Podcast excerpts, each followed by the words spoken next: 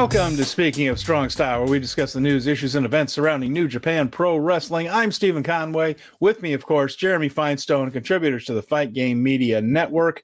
We are coming off the New Beginning in Osaka. The show was yesterday. It was a big show with a lot of news, a lot of emotion, in a sold-out Edion Arena. And, of course, yesterday was also Super Bowl Sunday there, and we knew not to go against that. We know no one touches the NFL, so we wanted to come on today and talk about it, though, because there was a heap of emotion, and we saw one of the matches of the year. We saw... I'm not totally sure what that main event was. We're going to talk all about that. We also saw some developments that'll lead into the New Beginning in Sapporo, so... all kinds of stuff to discuss on this one. Jeremy, I know it is a lot to take in a short time, but overall thoughts on the day we had in Osaka yesterday, New Beginning? I'm going to be honest with you. If that show hadn't happened yesterday morning, I'm not sure the mood I'd be in after the Niners lost last night. Well, yeah, I'm a Bay Area guy, but that show was so good that it has had real estate in my head.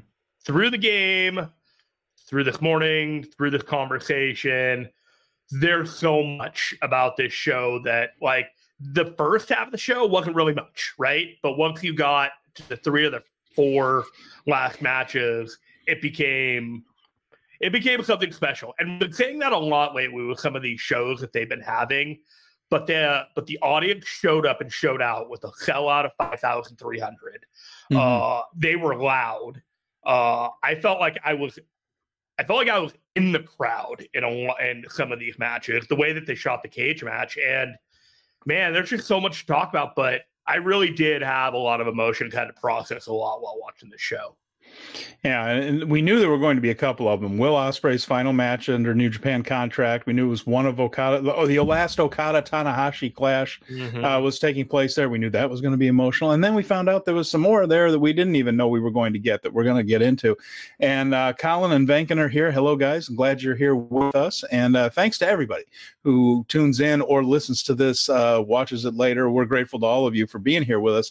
And I guess we should just go into the lineup and just talk about these as they come on. We talked about this a little bit last week, that the first half of this card was more about setting up the New Beginning in Sapporo than anything else. And then the second half of the card was a super card. Yes. And that is how it played out. So let's get through that first half of the show. And there was a lot of interesting things going on in it. Now it opened up with a tag match with Toriano and Yo facing Boltin Oleg and Ryusuke Taguchi. It didn't go very long, only 3 minutes, 45 seconds. But the funny thing is, it did have a clever ending, which was that Oleg was going to do his gut-wrench thing on Yano, where he picks the guy up and swings him around. And Taguchi decided he was going to try to do that with Yo.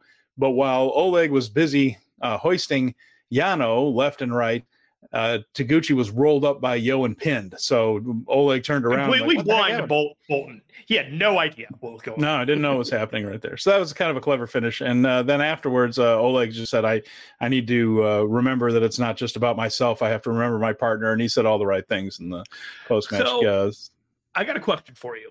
Okay. Is Bolton on his excursion right now? Yeah, I don't think he's getting one. I don't think he's going on excursion. Like, I feel like they're checking off the boxes for his excursion in some of these matches, because they're giving him attention and play as a young lion that they don't give attention to. So just, it's curious to me, and I wondered if you think he's going to end up anywhere. Well, I mean, we've talked about this before. Is I think that if one of these groups implode, or just there are enough changes that one of them dissolves and a new group is formed, and he's the first draft pick. He's what TMDK did with Fuda is like, you're our young guy, only this time it's going to be this monster dude right there. We're already getting some comments about the cage match. We're going to talk plenty about that cage match. Well, there's an hour's worth of information, and this is where Stephen Conway, we all find out the hero that he is. Because he is the one that does the recaps and does the play-by-play to discuss it. And he's going to be on fire today, everybody. But... I can't do it. Here's why. We're going to talk about it, but I have 4 pages of notes because I just kind of take them as I go along, right? Sure. Watching live. I have 4 pages of notes. I am not going to break down that match that much. We're just going to talk about it, but you'll be able to hit the bullet points. I'll hit the bullet points. Next up was tag team match with Bishamon, Yoshihashi, and Hiroki Goto against Callum Newman and the Great O-Khan from the United Empire. Now, this was a very basic match to reestablish Bishamon as a tag team, as contenders. And it was a perfectly fine match. It was a very normal match that you would see with these guys. Bishamon ended up getting the win with the Shoto on Callum Newman, just like you would think. So it was just a win for Bishamon, which is always healthy. They always want to keep those guys as kind of a pillar of that tag team division. But the bigger news is what we found out afterwards in the post-match comments, that Hiroki Goto's father passed away 10 days ago. He passed away on February 2nd. And he's been dealing with all the emotions that come from losing your father. And there was some very moving comments from both he and Yoshihashi about how those two, and probably more than that, but these are the ones they mentioned, were there for each other during this time. So Yoshihashi mentioned it's more about just being friends in the ring. It's being there when they're going through things. He said that he's been very down, as of course he would be. And this match is more to get him back in the groove a little bit, but more importantly, and of course, Goto said that he was dedicating himself to honoring the memory of his father. So we knew that there was going to be emotion with Ospreay. We knew there was going to be emotion with Okada, but I didn't expect the Goto was going to hit me in the heart too. So thoughts, of course, to much love to Goto's family at the time of this loss. I watched the backstage comments about an hour before we went live, and it was like, hit me like a ton of bricks. You're like, excuse me, what?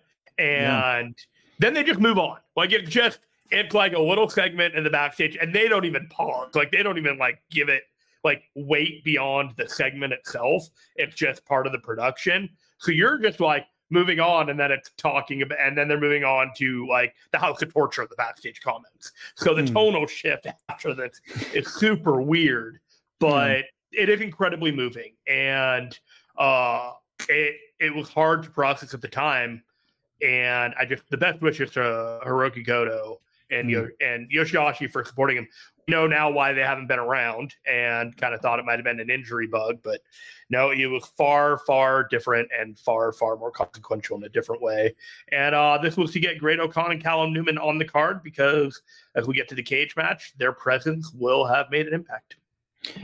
After that, there was an 8-man tag match that included a couple of things that will affect the Sapporo card. So House of Torture, Evil, Ren Narita, Sho, and Yujiro, with Dick Togo, faced Desperado, Shota Umino, Tiger Mask, and Tomoaki Honma. Now, this only went 8:43, and the match itself wasn't even the point so much, although it was a decent match here. The baby faces each got their moments in. In the end, though, Dick Togo distracted the referee. Sho got a low blow on Tiger Mask. Then Ren Narita hit him with the push-up bar. They're trying to get a lot of heat on that push-up bar. And Sho then hit Shock Arrow to win. Of course, Sho then grabbed the junior heavyweight title belt. And Desperado managed to get his mask back. But he didn't. He lost the title. Not didn't lose the title. He lost the belt that was stolen by Sho. Desperado is still the champion. Afterwards, Evil then spray painted not the belt. He already did that. So he spray painted Shota. Spray painted a big old X on his chest to piss him off, and that puts a little bit of steam on their never open weight title match. And aside from that, we got Desperado getting on the microphone saying that. He's sick of Sho's antics. He says, but, you know, if he wants a title match, this is something I found was very interesting. He said, if you want a title match, I'll put the title on the line. But if you lose, you have to join Strong Style. And he told Sho, you'll be getting melon pan for me, which is a really delicious little flavored bread in Japan. He said, you'll be fetching me melon pan day after day, basically saying you'll be my attendant. In the Strong Style, you'd be my young boy there, which I did find very amusing. Sounds like that's what they're going with on this, because they said it right in front of the whole Osaka crowd. It's not on the website yet, but it is a title match now, and we suspected that there was going to be some angle in this one to make that a title match. Okay, so there's a couple of things at play here. Number one, they just announced the anniversary Sho will, in fact, be the junior heavyweight champion versus the heavyweight champion on March 6th. So, if you wanted to do potentiality, you have potentially Naito versus El Desperado if both were to retain their titles in upcoming title matches. Otherwise, you'd have Sonata versus El Desperado, or Sonata versus Sho, or Naito versus Sho. And so if you want to come to your conclusions of what sounds like the most interesting anniversary show, that is what sounds the most interesting to me.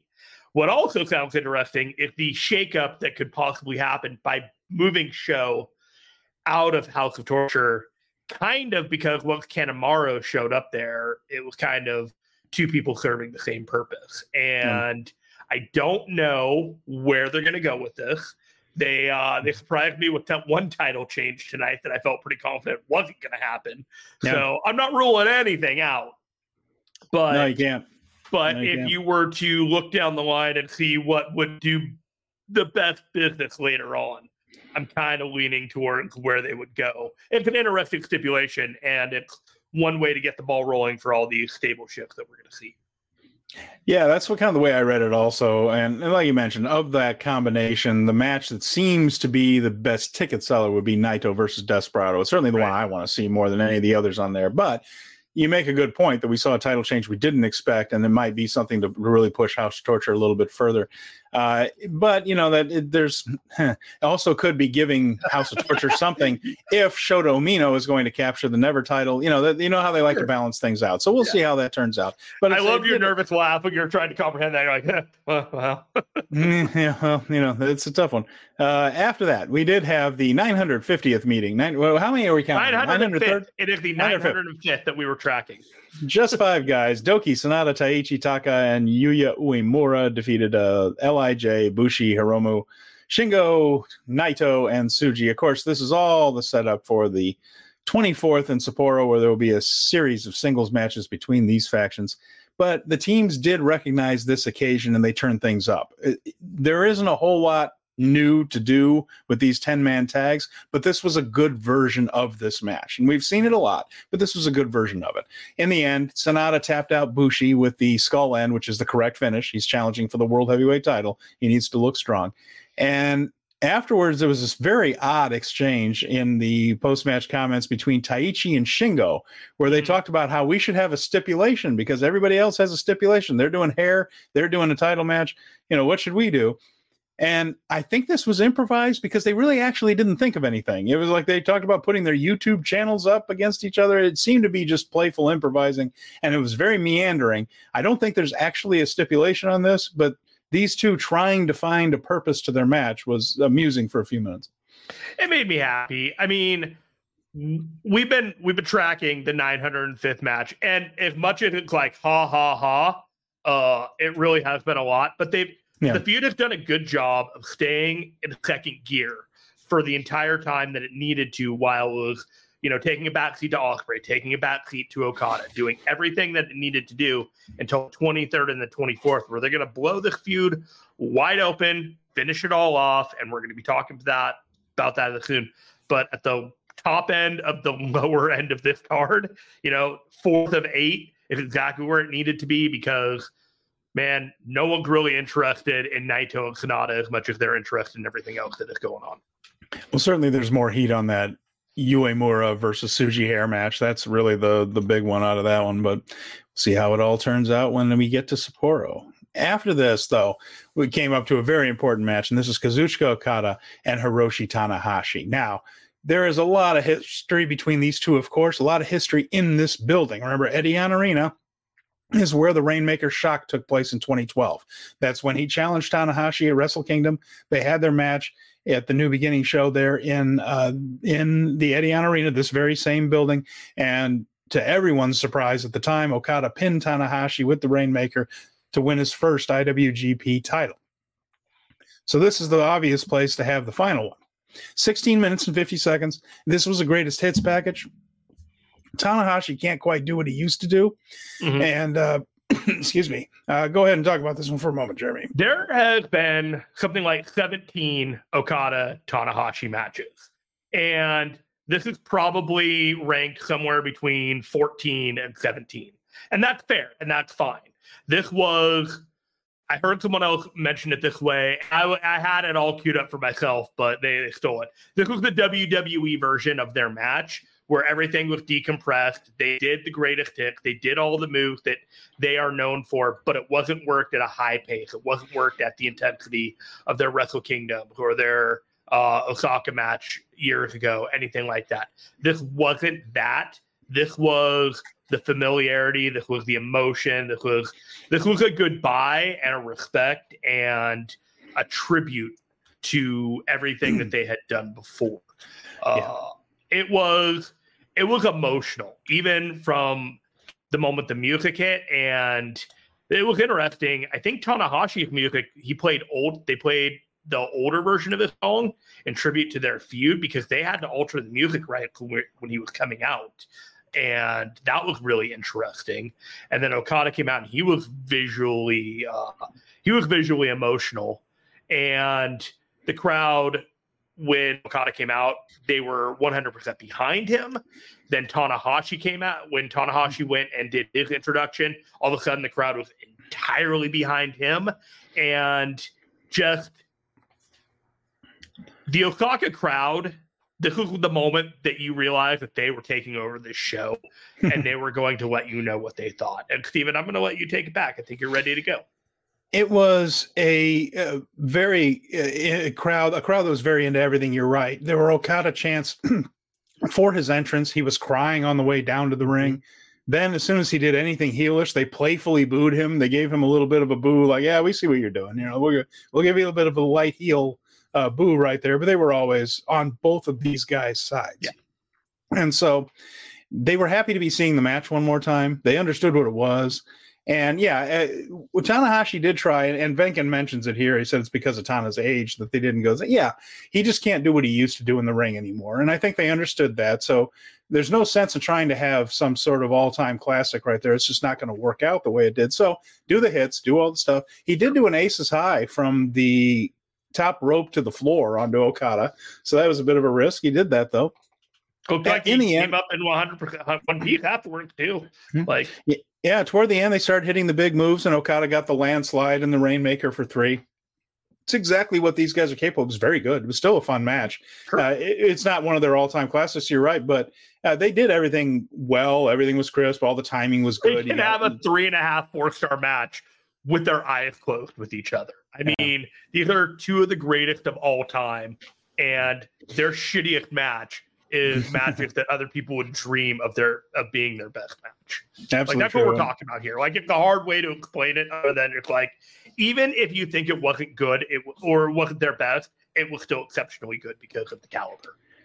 Final score is listed as 9 wins, 4 losses, and 3 draws for Okada, in favor of Okada against Tanahashi. So 9 wins for Okada, 4 for Tanahashi. And most of those wins for Okada have come in the last few years. It's been a while since Tanahashi got one on him. And afterwards, though, these two shared a moment in the ring, a little chat there. We don't really know what they said to each other, but then they had a tearful hug. Okada knelt down and kissed the lion logo in the middle of the ring.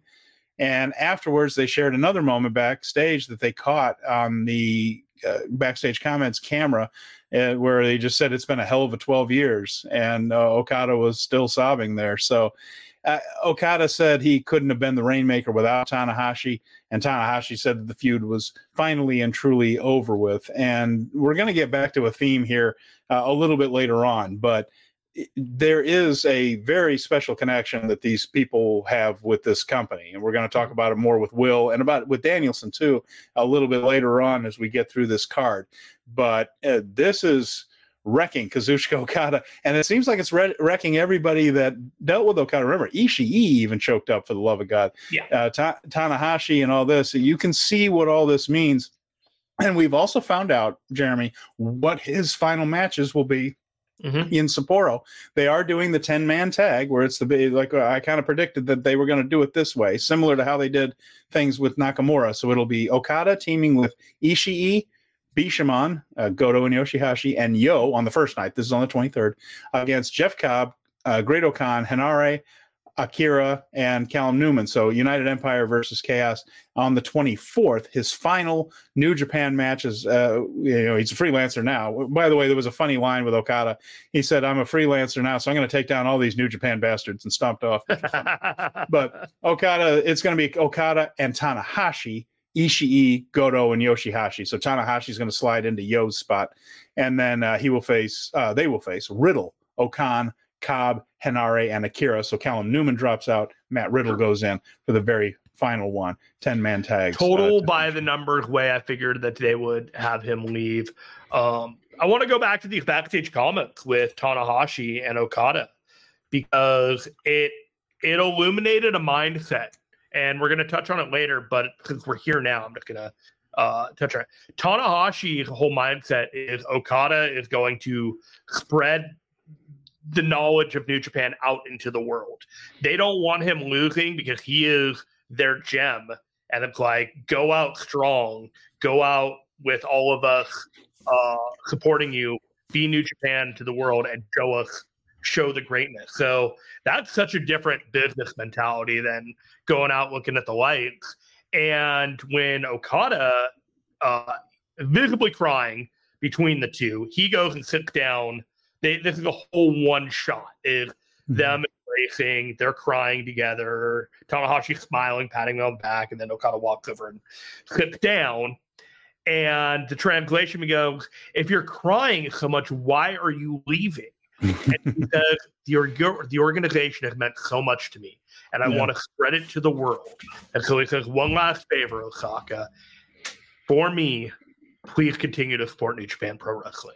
And then he just gets up and he leaves. And it just, like, he's crying, and it's special, man. Like, you can watch these backstage comments on YouTube. You do not need a New Japan World subscription to watch these. But when you watch it, you feel the relationship between the fandom and the wrestler. And we'll see how this goes as it wraps up there in Sapporo. Venkin has a couple of questions there. He says, is Riddle even signed with New Japan? I don't think he's signed full-time. I think he's just making some shots for him right there. I don't believe he is a New Japan contracted talent. But I don't think he is. I don't think he is. But he's. And they said, watch him make Riddle pin Okada. I would be very surprised. I don't actually think Okada is taking any pins on the way out. I just don't. They didn't with Nakamura. Nakamura didn't have to take a pin on the way out. They might have a showdown, a ship passing in the night. But Steven, I think you need to be prepared for a lot of Riddle this night. Remember, he still has to make it through that without screwing up, and never. You are absolutely correct, and we will be here to discuss it when that happens. Never underestimate Matt Riddle's capacity to screw up. He has done it every step of the way of his career. He has managed to screw up. I am willing to give him the benefit of the doubt and willing to say, you based on what evidence exactly you told me so, if and when it happens. But he hasn't. He has not fucked up yet. Well, and he hasn't even gotten there yet. He hasn't even. Yes, he has. He had one match. Well, he's been in Battle in the Valley in San Jose. One match in the state where weed's still legal. I'm just saying you got to cut the guy some slack. You know, he knows as an individual who he is and what kind of baggage he brings along. So I can only hope that he is aware of what he needs to do to be successful is to put that baggage at home for just a little bit and be able to do what he needs to do. If he had the capacity to do that, wouldn't he have kept his WWE deal and not screwed that up? I don't know, man. He's definitely a guy. We're not pretending he's learning lessons, are we? Right. We're not pretending he's learning lessons. No, I'm not. But he's also, his time with WWE has come with the consequences of that time. And I'm willing to look at it in a way where it's like, okay, if this other company has decided to give him a shot, I am willing until there is a time that he screws up to go along with that shot that they're giving him. All right. That's all I'm saying. We move on to the IWGP Tag Team Title match. Now, this is a rematch, basically, of the Strong Tag Team Title match from a couple of weeks ago. It was Chase Owens and Kenta against El Phantasmo and Hikuleo. And I'll be dipped. I was very surprised at the result on this. They put the heat on El Phantasmo early. Overall, this match was better than the first one. Remember, El Phantasmo was sick for the first one and missed a couple of shows afterwards. I think he powered through that last title match despite not feeling well. This time, everyone was healthy, and it was a better match. It wasn't an all-time classic, but it was a better match. 13 minutes, 11 seconds. There was a brief Hikuleo rally after some heat on ELP, and then there was more heat, a lot of heat on ELP, did a lot of selling. Kenta hit a double stop from the top. There was a gut check by Owens on El Phantasmo at the 10-minute mark. Hikuleo got out of a go-to-sleep attempt. Kenta had him up there, but couldn't quite get the GTS. Then he hit that quick power slam similar to the one that Cody does. ELP hit a super kick. Then Hikuleo with the choke slam. Thunder Kiss 86. However, just as it looked like it was going to be another title retention, Chase Owens pulled the referee out of the ring before he could count three. That brought in Taiji Ishimori, who nailed each of the champions with a shot in the head with one of the title belts. Kenta pinned Hikuleo to win the title. It was the first tag team title change in the Edeon Arena, oddly enough, in that building. There have been title changes at Osaka Joe Hall, Prefectural Gym, but not in Edeon. And we'll see how this goes. ELP afterwards was talking more about Taiji Ishimori than he was about getting the titles back. And we also found out that in Sapporo for Tama Tonga's final match back with the company, he and Tonga Loa will be facing ELP and Hikuleo in a GOD versus GOD Jado derby, so to speak, where the Jado's two guys teams will be facing each other. It will be. So it looks like they're transitioning away a little bit for now. So we'll see what happens with the tag team titles. They have split them up again very quickly. I thought they were going to give ELP and Hikuleo a little more time with both of them, didn't you? I had a completely different takeaway from this. Okay. I thought they were setting up their match for the Windy City. Well, maybe that's what they're doing. I mean, that hasn't been announced, though, has it? No, but this seemed like, oh, that would be a great match for Windy City if Kenta and Chase Owens versus Hikuleo and ELP to reclaim their tag titles. An easy tag title change that they could do. Everybody would be popular there. As soon as they did, I'm like, oh, that's why they would do that. And I have nothing to base that on other than it just makes a ton of sense since GOD was already announced for the show, and it probably wouldn't be too difficult to get Kenta and Chase Owens there as talent. So I just kind of figured that was going to be like a lower on the card kind of tag title match on an already loaded card, and it would make perfect sense to me. With that said, this match was not very good. And I have done my best at times to defend Kenta and his whole deal. This wasn't a good night for Kenta. It wasn't a good night for Chase Owens. It wasn't a good night for this match. This was, unfortunately, a little bit of a stinker on one end of the performance. So, and that's a little scary because it was actually better than the other one. That's what I kept comparing it to as the other one. And so I'm not trying to make it sound like any kind of an all-time classic, but it was actually better than the stinker they had over the strong titles. More people were going to watch this match, you know? This is the one that, if people are going to make time to watch, they're not going to go dig out the match on one of the lower new beginning pre-card before they get to this one. I did think it was interesting in the post-match that they were more focused on Ishimori than they were on the champs. And that doesn't mean they're not doing what you're talking about, but it means... Well, Kenta said, I'll defend these anywhere. You know, I don't care. I'll defend these anywhere. I was like, oh, you're defending them in Chicago, not in Japan. Well, we'll see. Now, after that, we moved on to as good a match as you'll ever see. And it was. This was just brilliant. We had Zack Sabre Jr. and Bryan Danielson. It went 32 minutes and 46 seconds. Felt like nothing. When I heard the 20-minute time call, I thought it had been going on for 7 or 8 minutes. It was so smooth. This was a brilliant masterclass of technical wrestling, which you would expect. But, man, I was thinking about this, Jeremy, and I'm not going to do it justice with any kind of a verbal play-by-play here on this show. Go out of your way to see this match for the love of God. But this was so amazing, and I kept thinking about this. Is this the only time that these two can ever really just go full throttle? Every other match they have, each guy has to carry people through certain sequences and lead them in the technical wrestling stuff, and they're both great at doing it. But in this match, against this opponent, Danielson and Sabre, might be the only time they're in with a guy that is skilled enough to work with the other. And it must be such a wonderful feeling to be able to just go full throttle and know that no matter what you do, no matter where you go with it, the other guy is capable of keeping up. I bet this is the only match they have where they can experience that, where they don't have to lead someone through. It's like, I can just do whatever I want and use all of my skills, and this other guy is going to know what to do, and I don't have to worry about it. And I think that that showed through. There was a real joy in this match from both guys in an odd way, because it was a pretty stiff match, but stiff. Danielson worked Zach's knee. Zach worked Danielson's neck. Both had a million ways to do each of those two things.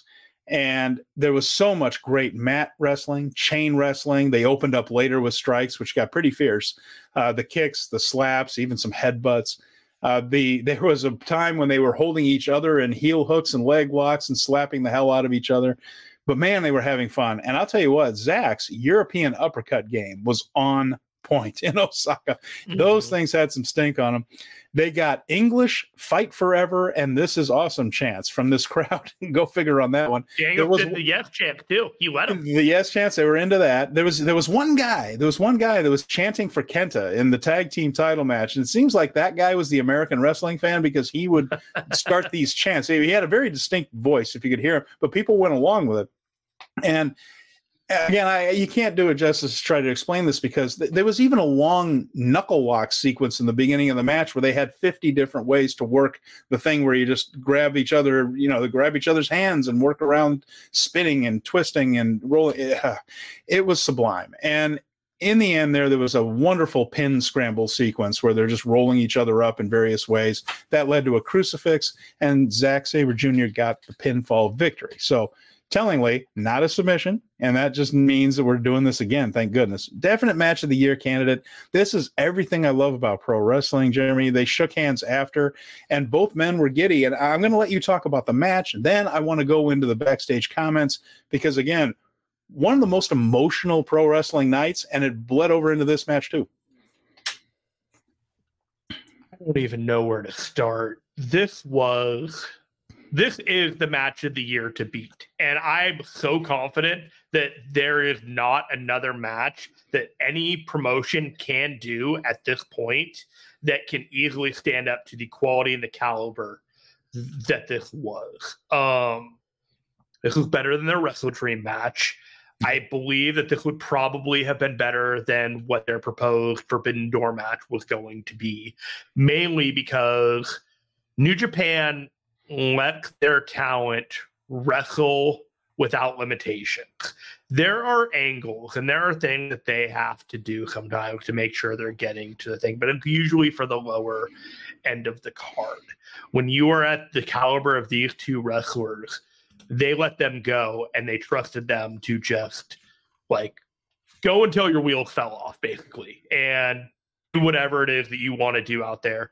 And for 32 minutes, these two men did something that, if you're a wrestling fan, you owe it to yourself to watch this match. If you need to, get a subscription for $10 for 1 month, if you can't afford it and you need to find it some other way, do what you need to watch this match. This is required. This is required viewing. There were times where I saw there was zero fear, complete trust, full confidence between these two people. Well said. I have seen nature videos of two animals locked in combat, jumping towards each other and seamlessly mesh into one, one combat-ready attack. And this is what these two were doing. They jumped right into each other into moves, and they would seamlessly just convert it into some type of submission or an arm lock that you have never seen before. And it's fast, and it's flawless, and it's fearless, and it's everything that, as a pro wrestling fan, you want your main event matches to be. And it wasn't even the main event. So this was divine. This is my favorite kind of match, and I knew we were going to get something special, but I did not want to get my hopes up. I had nothing I had no indication of who was going to win this match. Sometimes I come to these shows and I already know a little bit just because the timing and otherwise. I watched it, and all of a sudden, I was like, this is a match of the year candidate. You know, you go on to X and you don't really seem to be saying it. And all of a sudden, the conversation after the Super Bowl is like, did you see that match of the year candidate? Like, it kind of made me feel validated. I'm like, okay, my opinions aren't totally shit. Because like, I do know a little bit of something here. So it was great. Just great. I'm gushing about it. I'm fanboying out about it. And I feel a little embarrassed about it in that way.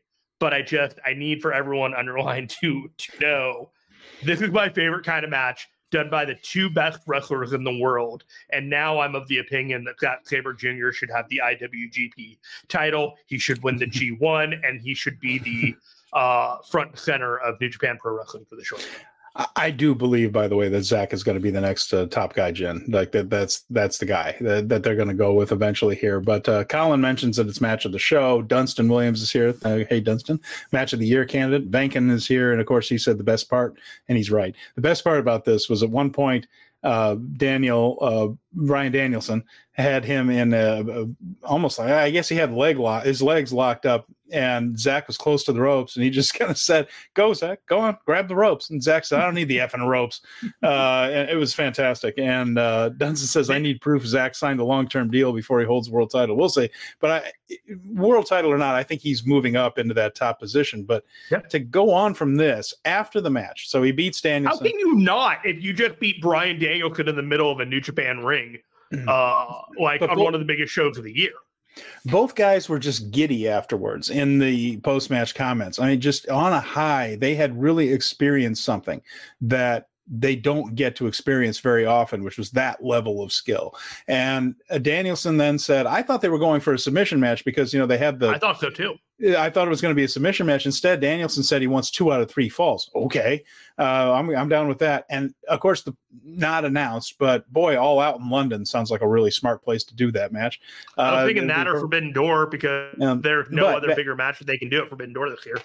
Again, that wasn't said, but it would be perfect. Danielson put Zach over big in the post-match comments. He's saying that Zach is the best technical wrestler in the world and the best technical wrestler he has ever been in the ring with.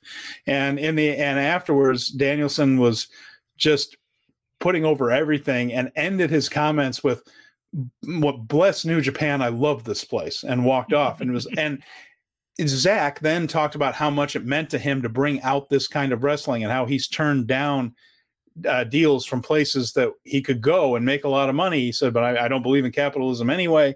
And besides that, they wouldn't allow me to do something like this. New Japan is the only place. And it gave these two a place to express themselves as artists with this match. This is what they are the best on earth at. And this gave these two artists a place to express that. And it couldn't happen in another ring. It wouldn't have been the same in an AEW ring. It wouldn't have worked in a WWE ring. New Japan allows people to do this. And it was a special moment. It was a special match. And both the participants and the audience understood that. Yeah, this was just really, really special. I do think that Forbidden Door 3 or All In, and I'm leaning towards Forbidden Door 3 because I think there can be a lot more emphasis on Ospreay and Okada for Wembley next year. So if it were me, I would have a 2 out of 3 falls match between Danielson and Zack Sabre Jr. main event. Forbidden Door 3. Yeah, either way. I mean, I'm just happy that we're going to get it again after this. Oh, absolutely. Absolutely. This was a fantastic match. All the stars, all the ratings, all the cage match, all the people telling you that you watch the match, they're all right. They're all correct. There's nothing. This is a flawless match. No, absolutely right. We move on to the main event. Whew. All right. I mean, I feel like I need to stretch before I even talk about this match. So, holy Lord. So, first of all, this is a steel cage, 10-man tag, War Games rules. Without saying War Games, for the love of God, don't mess up the copyright. So, we had this thing where they built this cage around the ring, which was not tall. It was about the size of the ring posts. So probably about 8 feet tall. It wasn't that big.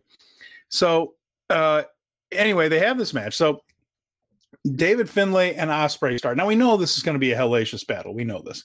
And people were going to enter in every 2 minutes. So Finlay and Ospreay lead us off. They come out there, and Ospreay says, I don't want 2 minutes. I want 10 minutes with you. 10 minutes with you. And Finlay thinks about it for a second. He flashes back to Wrestle Kingdom, where there was the 5-minute truce between Moxley and Ospreay. He says, how about 5? We'll go 5. He agrees to that. They begin to fight. A crazy hardcore match then breaks out. But there's the thing. Instead of it being a match where there's just weapons laying all over the place and somebody picks something up, grabs it, and hit him with the other, and after a while, nothing means anything. And you know that I'm not a fan of hardcore wrestling. I don't enjoy it. I don't think it's particularly entertaining. This match had chapters to it. And we'll go into some of that here. There's way too much going on in this match to try to break down here. But Drilla Moloney was the next person in. Of course, the heels correctly had the numbers advantage. So Drilla Moloney came down, and he brought out Callum Newman, who apparently been savagely beaten in the back beforehand, drug him down there, handcuffed him to the cage. We'll use him. We'll get to him later. Just comes in there, and they start brawling, and they're double teaming Ospreay. That lasts for a little while until the other people start coming down there. The next person in, I believe, was it was TJP next for them. Let me look at my notes here. It was HENARE. It was Akira, yeah. It was HENARE. Yeah. So yeah. More importantly than the back and forth and the play-by-play right here.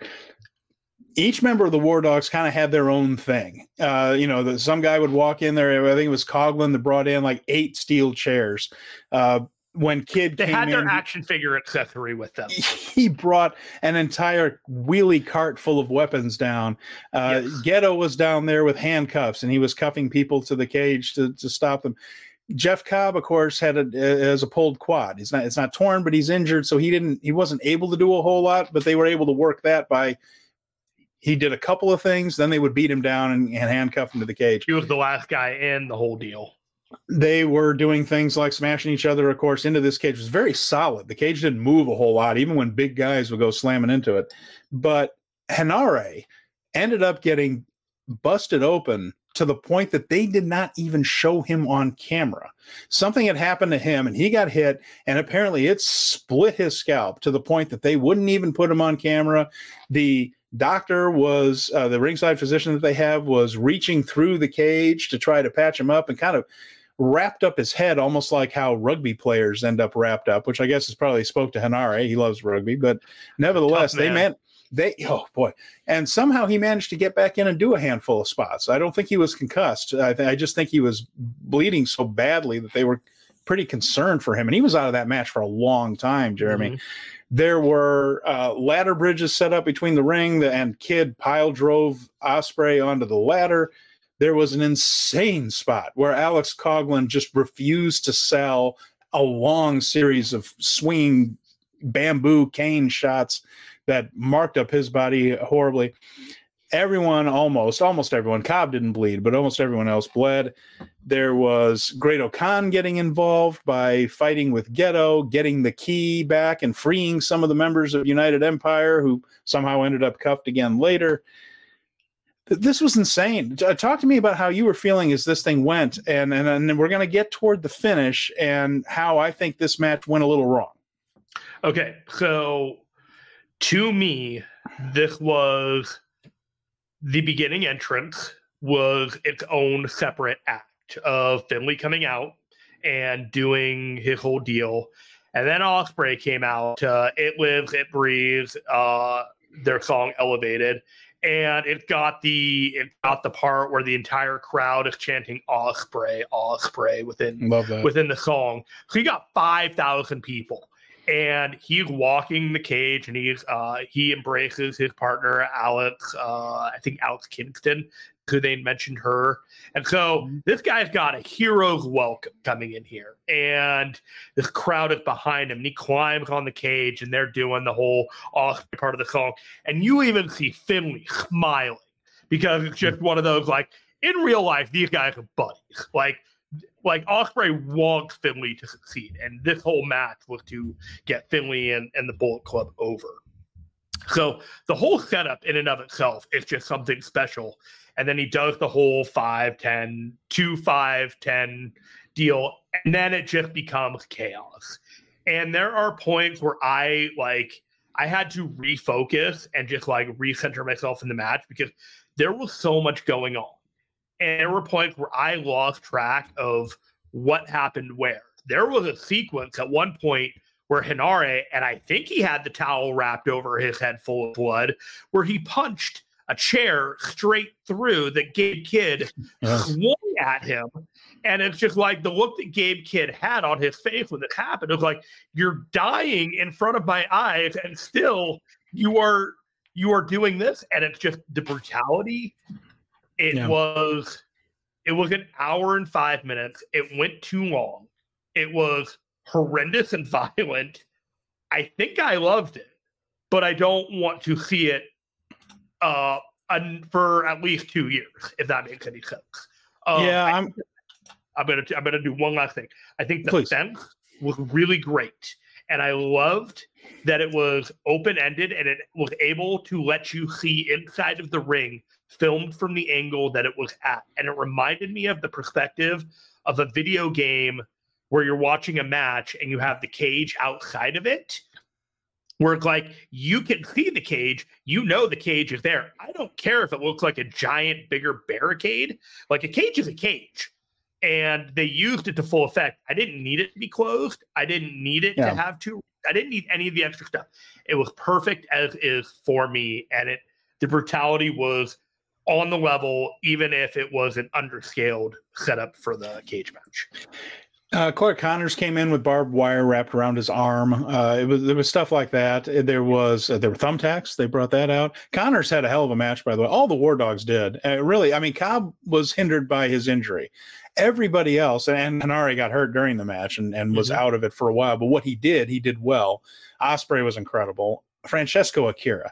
That was the subplot of this entire match. And TJP, by the way, at one point was doing a whole lot of spots, ducked down under the ring for a while, came out as the Aswangs. We got that again in that costume, and he was spraying mist and doing that whole thing. So apparently that is his Finn Balor demon type of thing. So for the big matches. Big match gimmick.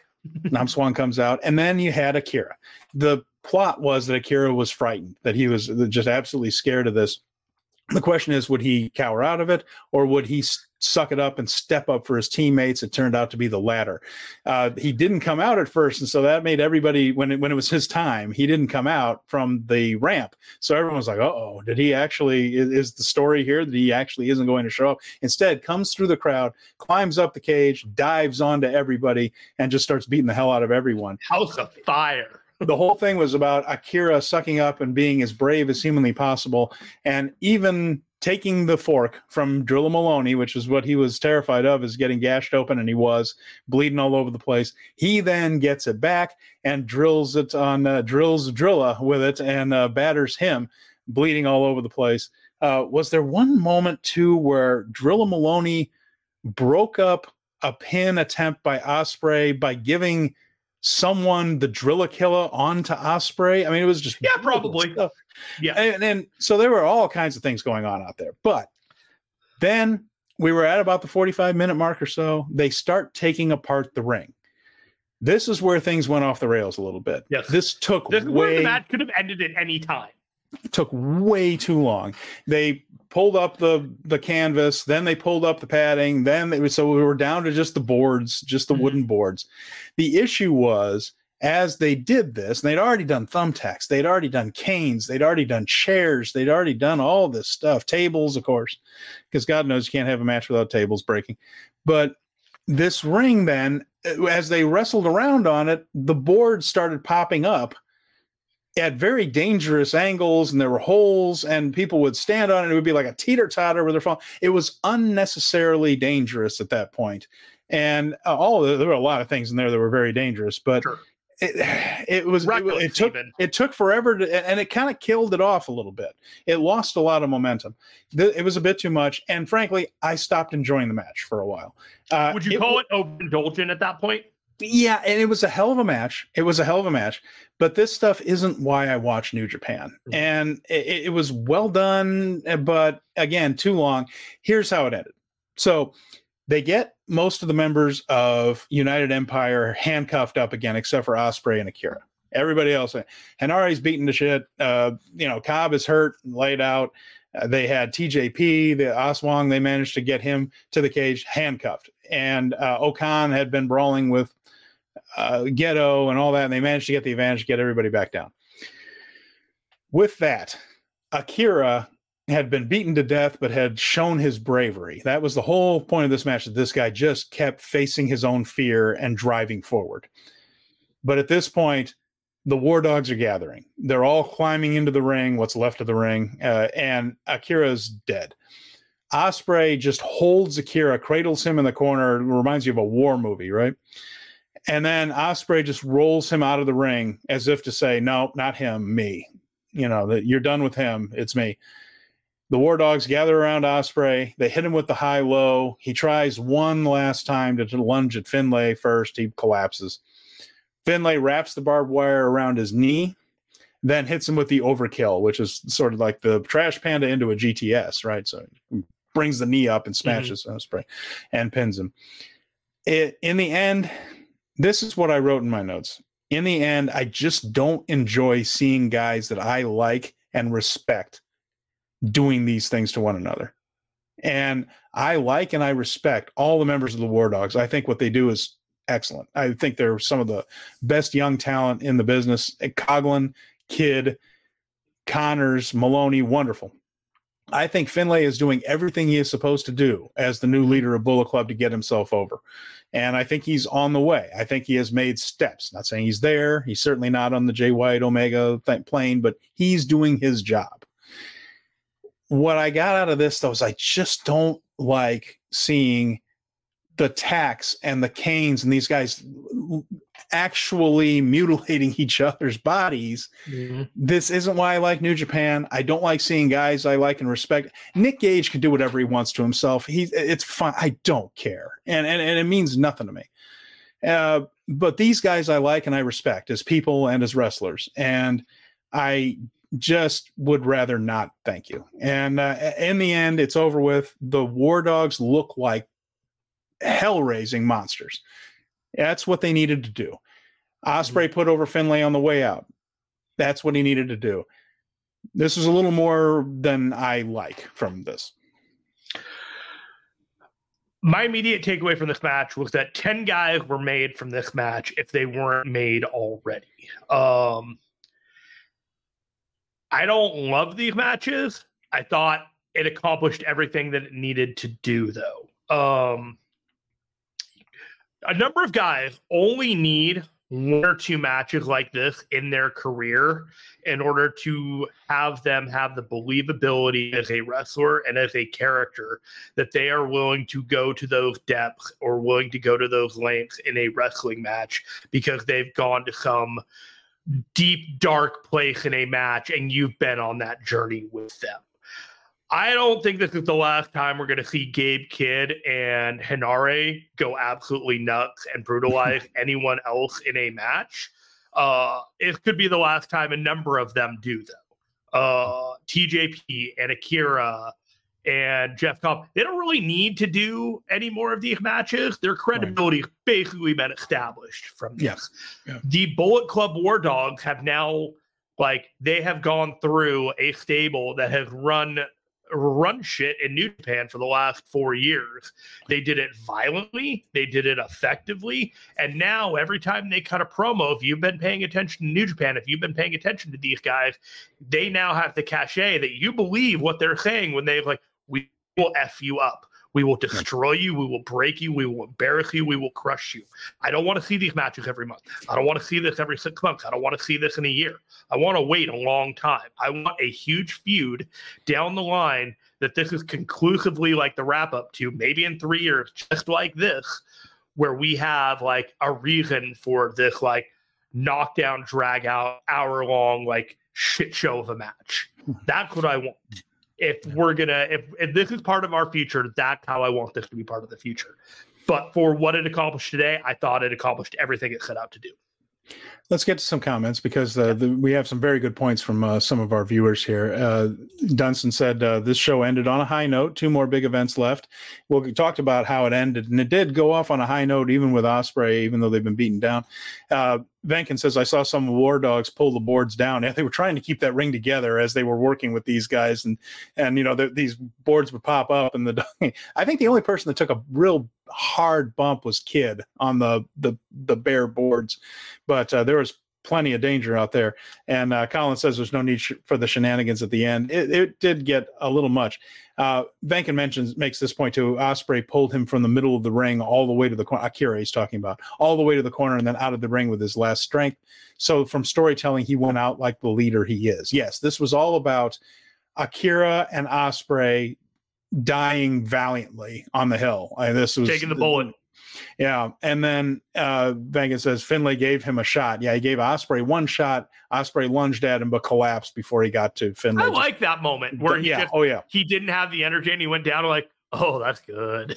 And then Dunstan said, I think the company needed this match because it was different, and that is something New Japan needed. Okay, fair enough. Well, I mean, it certainly got all kinds of buzz. So maybe it's not to my taste, but maybe it did accomplish that mission. And Colin says, Gabe versus Finlay. Winner is leader of Bullet Club. Book at Ghetto. We'll see how they do with that. Although Kidd is certainly making a heck of a name for himself and is heavily involved now in Windy City Riot, as we know. Mm-hmm. So let's get into the aftermath of this one. The The Bullet Club War Dogs. I tried to say it all at once. I have a photo I'm going to show you. I'm going to only do it briefly because they're a little brutal here. Yeah. There you can see the ring is all torn up. Oh my God, what Alex Coughlin. Credit to 40110 Ito for this tweet. I wanted to give all the credit in the world to them, but that was the fallout of Alex Coughlin's back, and you can see a little bit of Drilla Moloney's head around the cage. Yeah. The visuals were really impressive in this thing. Yeah. So there we go. And we got, let's see what else we had. So they just said, hey, we run New Japan. They walked out as the badass winners of this brawl that they had vanquished United Empire in that sense. And then afterwards, though, a tearful goodbye again from Will Ospreay, who said all the things you would expect there, that he loves New Japan, he loves what the fans have meant to him, how they helped him through the hard times in his life, and he's grateful to them. They had a group hug in the ring, the United Empire did, with Great O-Khan holding up the towel with the emblem on it. Going to talk about some of the things that Great O-Khan said afterwards. Also, we'll get to that in a second. He promised to come back, which he's going to AEW, so we figure he will be. But he did promise to come back. You know, it was heartfelt. He meant it. You can see what this whole journey has meant to him. They chanted to his music, like you said, that Ospreay, Ospreay at the key moments of that song, which is brilliant. It's fantastic. Very moving moment.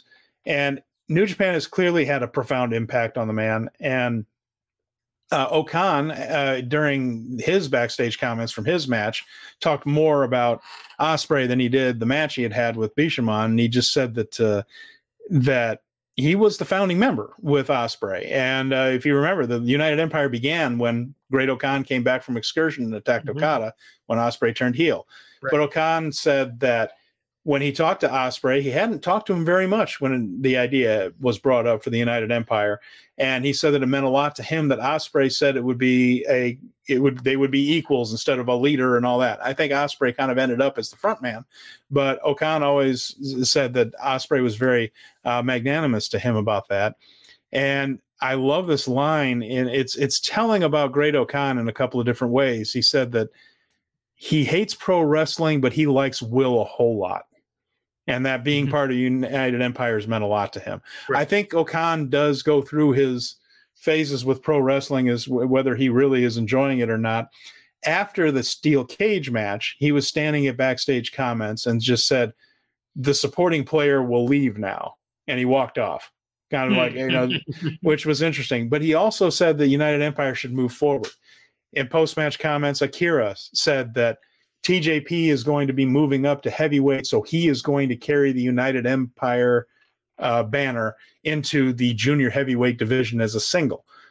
So United Empire, as it stands at now, in this moment, is not splitting up.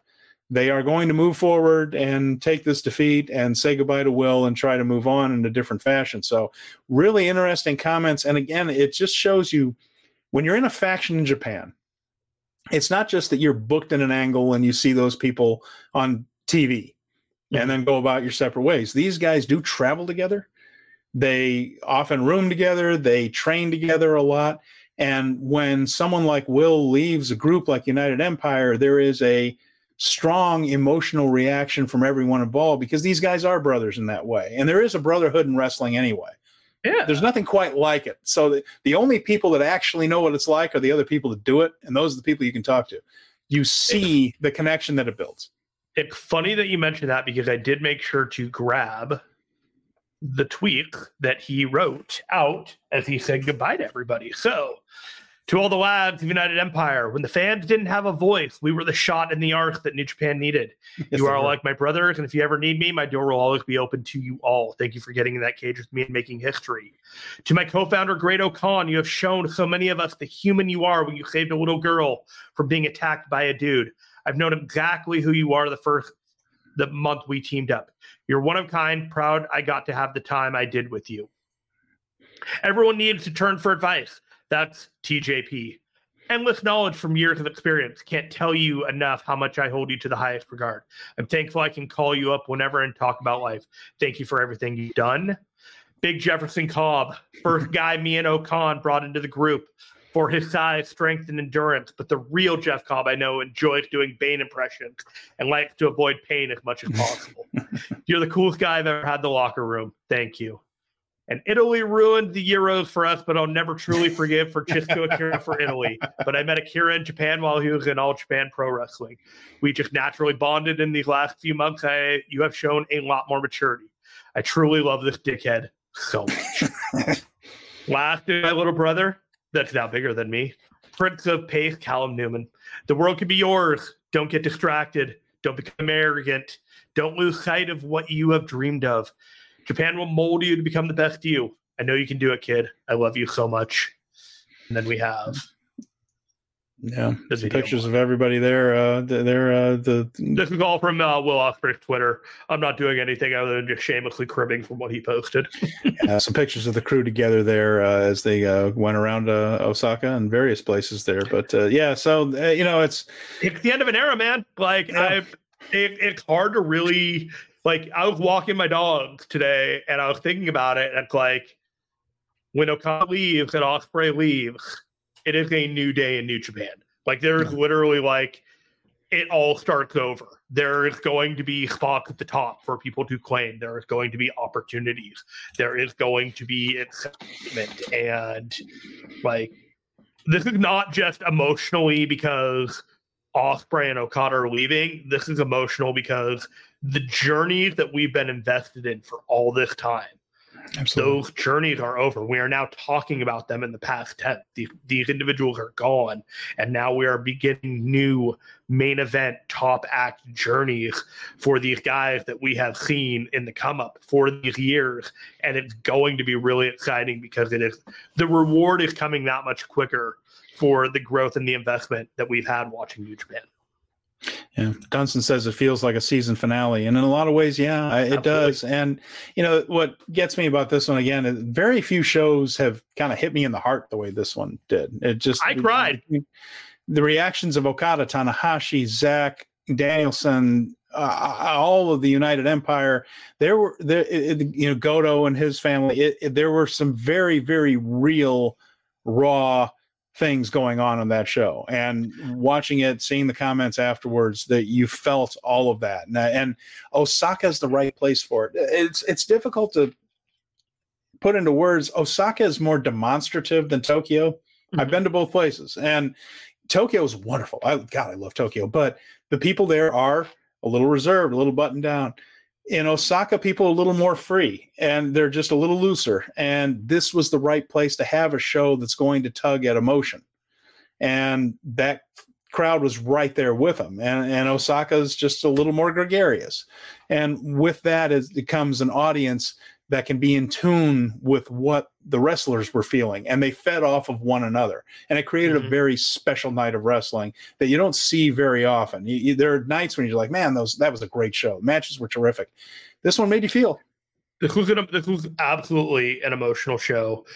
When Okada was crying, I cried.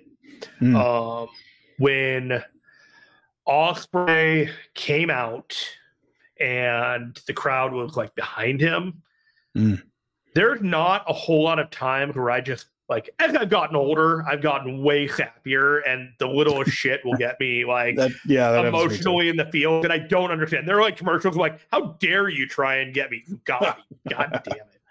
But Ospreay came out there and he was taking in every second of that entrance. And when he got on that fence, and like everybody in the ring, everybody in the stadium, everybody that had gathered far and wide, people traveled, made sure they were here for the 11th in Osaka. It wasn't just locals for this show. Like that, people found a way to get to that show. And we should all be so lucky to have a moment in our lives where unapologetically people appreciate you for all the good that you've done. And that's what I felt Ospreay got, was like the unapologetic, just like, it was a moment that will be burned into the brain of anyone who had any investment in this whatsoever. Yeah, and it was special. Alex Windsor was there, his partner, and that's who he's been talking about. I thought it was Kingston. Alex Windsor is her name there, and she was there ringside for the match. It must have been a roller coaster for her as well. I mean, she's a worker, she's a wrestler, she's a pretty good one too from Great Britain. So, I mean, she knows what's going on in there. But nevertheless, it can't be easy watching your partner go through all that. So, a couple of comments here before we move on, but. Venkin said he had not cried with a wrestling storyline since Tam Nakano and Natsupoi, which was a very emotional cage match, certainly, and then their eventual joining up as a team as a melt here. But Dunstan says, Gedo had my emotions going up and down from the Okada match to the main event. It was a special night. And Dunstan also mentions, I wasn't here for the tag title match, but it was a waste of time and brain cells. Well, we weren't very kind on that one. So. We're with you, bud. We're with you. Other notes, right. we have some news now. Like I said, we do know that Okada's last matches will be 10-man tags. We've got a couple more things here from those shows in Sapporo. So Zack Sabre Jr. against Yuji Nagata has been added to the show on the 23rd. We also have that GOD versus GOD match to the 24th card. That's Tama Tonga and Tonga Loa against Hikuleo and ELP in the Jado Derby. You mentioned the anniversary show is March 6th, and that will have the heavyweight champion versus the junior heavyweight champ again. And then we have a new match for the Windy City Riot, kind of. We found out that Gabe Kidd and Eddie Kingston are going to face one another. Now, they will have a no disqualification 8-man tornado tag match. So that should just be chaos, right? However, we will not know Kidd's three partners nor Kingston's three partners until they come to the ring. So they will remain X's until then, unless we get rumors. You got any ideas? I would imagine that there will probably be a dog of war involved in there somewhere, and probably some other people. But I would imagine that the Kingston can probably pull in some AEW folks or something. Where are you going? And our keys were kind of locked for Kingston. Makes a lot of sense, right? Yeah, I think there's going to be that. And then if Drilla Moloney's fine, like him, but I don't see Finlay like coming to Gabe Kidd's aid, like weirdly enough, like you work for me, not I don't work for you kind of thing. So it would be, Coughlin, Clark Connors, and Drilla Moloney if it were up to me, but I don't know what Drilla Moloney's ability to get into the States is, number one. And number two, there could be angles playing out in which other people want a crack at the continental title of Kingston. Yeah. And Venkin mentions it's the match where Poi turned on Julia after DDM had left. Sits there and Tam hugs her is when I couldn't hold it. Yeah, that was the reunion. That was the union, I guess, not the reunion. They had been in a steel cage match with each other, and then Poi realized that Tam was where she should be with who she should be with. She turned on Julia, and Tam took her in. That was a pretty emotional moment. And yeah, I understand what you're talking about. That's when it really hits you in the feels here. And then Dunstan mentions, "Sorry to you both, but whoever made the decision to have Okada and pointless tag matches should be arrested." Keep in mind, this is what I always suspected. They're not going to beat Okada on the way out. He's on too high a plane. They didn't with Shinsuke Nakamura, and I suspected it would be something like that because that went out in a lot. And what they want is his final image to be standing in the ring with his stablemates, which is what they did with Nakamura. It was all of chaos in there with Nakamura t-shirts on. And in the end, it was he and his friends all doing the arms around each other, bowing, saying goodbye. I think that's what they want for Okada. So rather than something where he puts somebody over, it's a different mindset. They're not going to have somebody pin Okada on the way out. They know what Okada is, and they know he's coming back. Keep in mind, because it looks, for all intents and purposes, like it's AEW, right? I mean, we don't, nothing's signed. I mean, that's the prevailing data right now seems to be he is heading to AEW. There was something that we didn't talk about in the show that I was curious about. Have we wrapped up all the other stuff? Because there was one last thing about the show. Let me make sure of my notes here, but that was the point I was trying to make, is that I think what they want is at the end for all of chaos to be in there together so they can all be there to say goodbye. And of course, we're going to be talking about, we'll be back on our regular time on Thursday to talk Fantasticomania. The first show is today, and we will review that show and look at the stuff that's coming up on New Japan World going forward. Now, go ahead. What time is that? That's going to be at our regular time, 5:30 Eastern on Thursday. On Thursday, the 15th, the day after Valentine's Day, your post-Valentine's recovery, all you lovely lads and lasses enjoying this show, come relax. And after you've had an energetic night with your loved ones, after the Zack Sabre Jr. match, he called somebody out. But I thought Chris Charlton made a mistake when he said that he had called out Okada. I thought Zack Sabre Jr. had called out Naito and Sonata after his match said, I was coming for you. Did you? Yeah. Okay. No, you're right. Yeah, Chris was struggling a little bit with some of the translations. Like, he didn't get any of the show stuff about Sho possibly having to join Strong Style. I had to find that out in the now, I don't know if he couldn't hear. Sometimes you get in those buildings, they're very echoey, and he's trying to – he's got his headphones on. Quickly parse and respond, and respond, and sometimes those buildings are difficult to pick up the sound in, you know, like clearly. So, again, Chris Charlton's fantastic, and he did a great job on commentary with Walker. But the whole thing is he missed with, like, Sho might have to join Strong Style if he loses the title match. But yes, and I think he just said Okada because you think world champion, you think Okada. But Zach did mention that he plans on taking his style of wrestling to the very top, meaning the IWGP World Heavyweight title. So I do think that his sights are set on that, which is what you would say as the leader of a faction. But if you were going to launch Zach as the top guy, Jin, well, that would be the direction. Yeah, I think they're going to tease him winning the cup, but not win the cup, and I think he's going to be winning the G1. He's my front runner for the G1 at this point. Like, I know we're early. I know it's February. We have not even mapped out the year, and everything has just kind of changed. But if you can't look at what Zack Sabre Jr. has done for the last 2 years, see him defeat Bryan Danielson convincingly in the middle of a New Japan ring in one of the biggest shows, saying goodbye to two other stars, and not put two and two together, like, this is your future right now. Like, bro, I don't know how to help you. Well, there you have it. So that was the New Beginning in Osaka. A very special night for New Japan. I'm really glad we did this special show to cover it, because that would have been an awful lot to cram in with that Fantasticomania. There's all kinds of good stuff coming up with Fantasticomania, and we'll cover that on Thursday. So, yeah, it's going to be very interesting. Dustin says, I don't think a Gaijin is winning the G1. One of the young guys has to be main eventing at the Dome. Well, a lot of choices. We'll see who they decide to go with. And, yeah.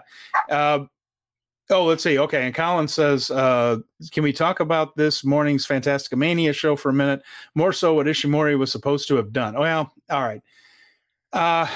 Boy, yeah. I haven't watched the show. Ishimori. All right. I watched this match. Ishimori came out as Bone Soldier Jr. There's also a super strong Kokeshi machine, which is Honma in a lucha thing. I haven't seen that match.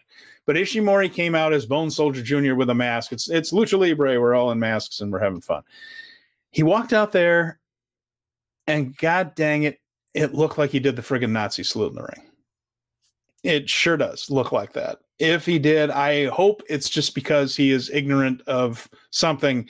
I can't fathom he's that dumb. I hope he's not. You gotta be kidding me. I'm not. It's on Twitter. You can find it. When I saw it, Walker noticed it immediately because as soon as he did it, and Walker was like, "Oh, okay," and didn't say a word, and he shouldn't have. The Ishimori thing, I was going to mention it on Thursday, but since you brought it up here, it's an uncomfortable thing. I'm curious to see if there's going to be any fallout on it. Keep in mind, things are a little different in Japan than they are here with that. Not that it's considered a good thing, but it's you said, I don't know. Colin mentions, I don't know if it was reporters making mischief or not. And no, he did it. And I know he knows, I'm sure he knows what it means, but it was something that Walker was pretty startled by. He was just like, "Oh my goodness." And I had the same reaction. It was a little visceral. It was a pretty good mistake. I hope that someone pulls him aside and says, "Never freaking again, kid. Never freaking again." I hope, but I don't know. We haven't heard anything about any fallout. Okay. I was hoping by Thursday, maybe we'd have something on it. So, okay. You can see my last name here. Firestone. I'm going to reserve judgment on this and just like hold off and think that Ishimori is a fucking idiot and leave it at that for now. Because there is way too much overreaction leaning here and there toward anti-Semitism and anti-Palestinian hate. I'm not going to get into that. It was obviously a terrible, terrible judgment call on his part. But until I've actually seen it and until there's actually some fallout and some just like something has been addressed, this is obviously not good, but there's nothing that we can add to it that is obviously going to do anything other than inflame the situation. Yeah, I just what I hope is that someone takes him aside and just said, I don't know what you think you're doing, but never can do it again. That's a hard no, Ishimori. We're not doing that again. Yeah. You need to stop immediately. Like, if you don't, sorry, there will be consequences. Yeah. Twan Mack asking, is there a website where you can find translation of Japanese wrestling promos? If so, where? Well, on New Japan World, the backstage comments and any in-ring angles where they get on the microphone are translated. And that shows up in the backstage comments. On Stardom World, it's usually a couple of days between the event and when the event is posted, and they usually have somebody, I believe it's Sonny Gutierrez, go through. I also believe backstage comments on New Japan World are free. You do not need a paid account to watch them. The other part of that is I do believe that sometimes you can hear things on or find things on Reddit, the NJPW subreddit, where they'll translate a little bit, but I think that's the best place to go is sometimes just wait a little bit for the companies themselves to post the interviews with Japanese subtitles on the streaming services. Do you know of any other place where you can get a good translation to the Japanese? YouTube doesn't offer the subtitle version. If I want that, I just go to New Japan World. And again, I'm just going to underline, you can have a New Japan World account and not pay any money and still watch those backstage comments. And it's another thing, like Google Translate is good with like the Latin-based Romance languages, but Japanese to English is challenging for any program to get the context and the subject. No pun intended, it's choppy. Right. And they're two very, very different languages. Those aren't the only two languages like that, but the sentence structure is different. The way that things are kind of ordered is different. It's really hard. It's hard for Google it's a tough one for Google. It does Spanish a heck of a lot better. So, but that might be a place to look there, Twan. So there you go. All right. Well, I'm going to do the quick spiel, Stephen Conway. We are part of the Fight Game Media Network. We are one of the many video shows that air on the network, including Power Bomb shows, which had an excellent discussion about Rochelle Rose and the Booker T situation that happened or was disclosed over the weekend, and they talked about that. That's something that you can watch every Sunday at 1 p.m. Eastern. We also have the Dynamite show that airs on Wednesday nights immediately after the Dynamite show, the AEW Dynamite.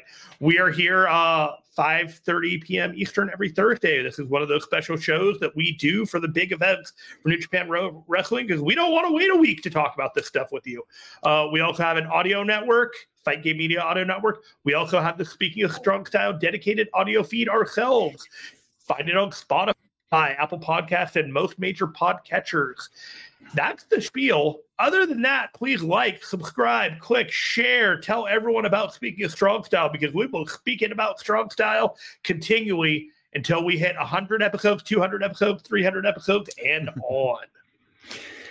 With that, we're going to sign off for now. We will be back again, 5:30 p.m. on Thursday. Fantasticomania! We will be talking all about as the Lucha Libre stars of CMLL invade the New Japan ring. It's going to be fun to watch. So I get to immediately shut this off and find out if Tanahashi is in fact cosplaying at Kamitachi.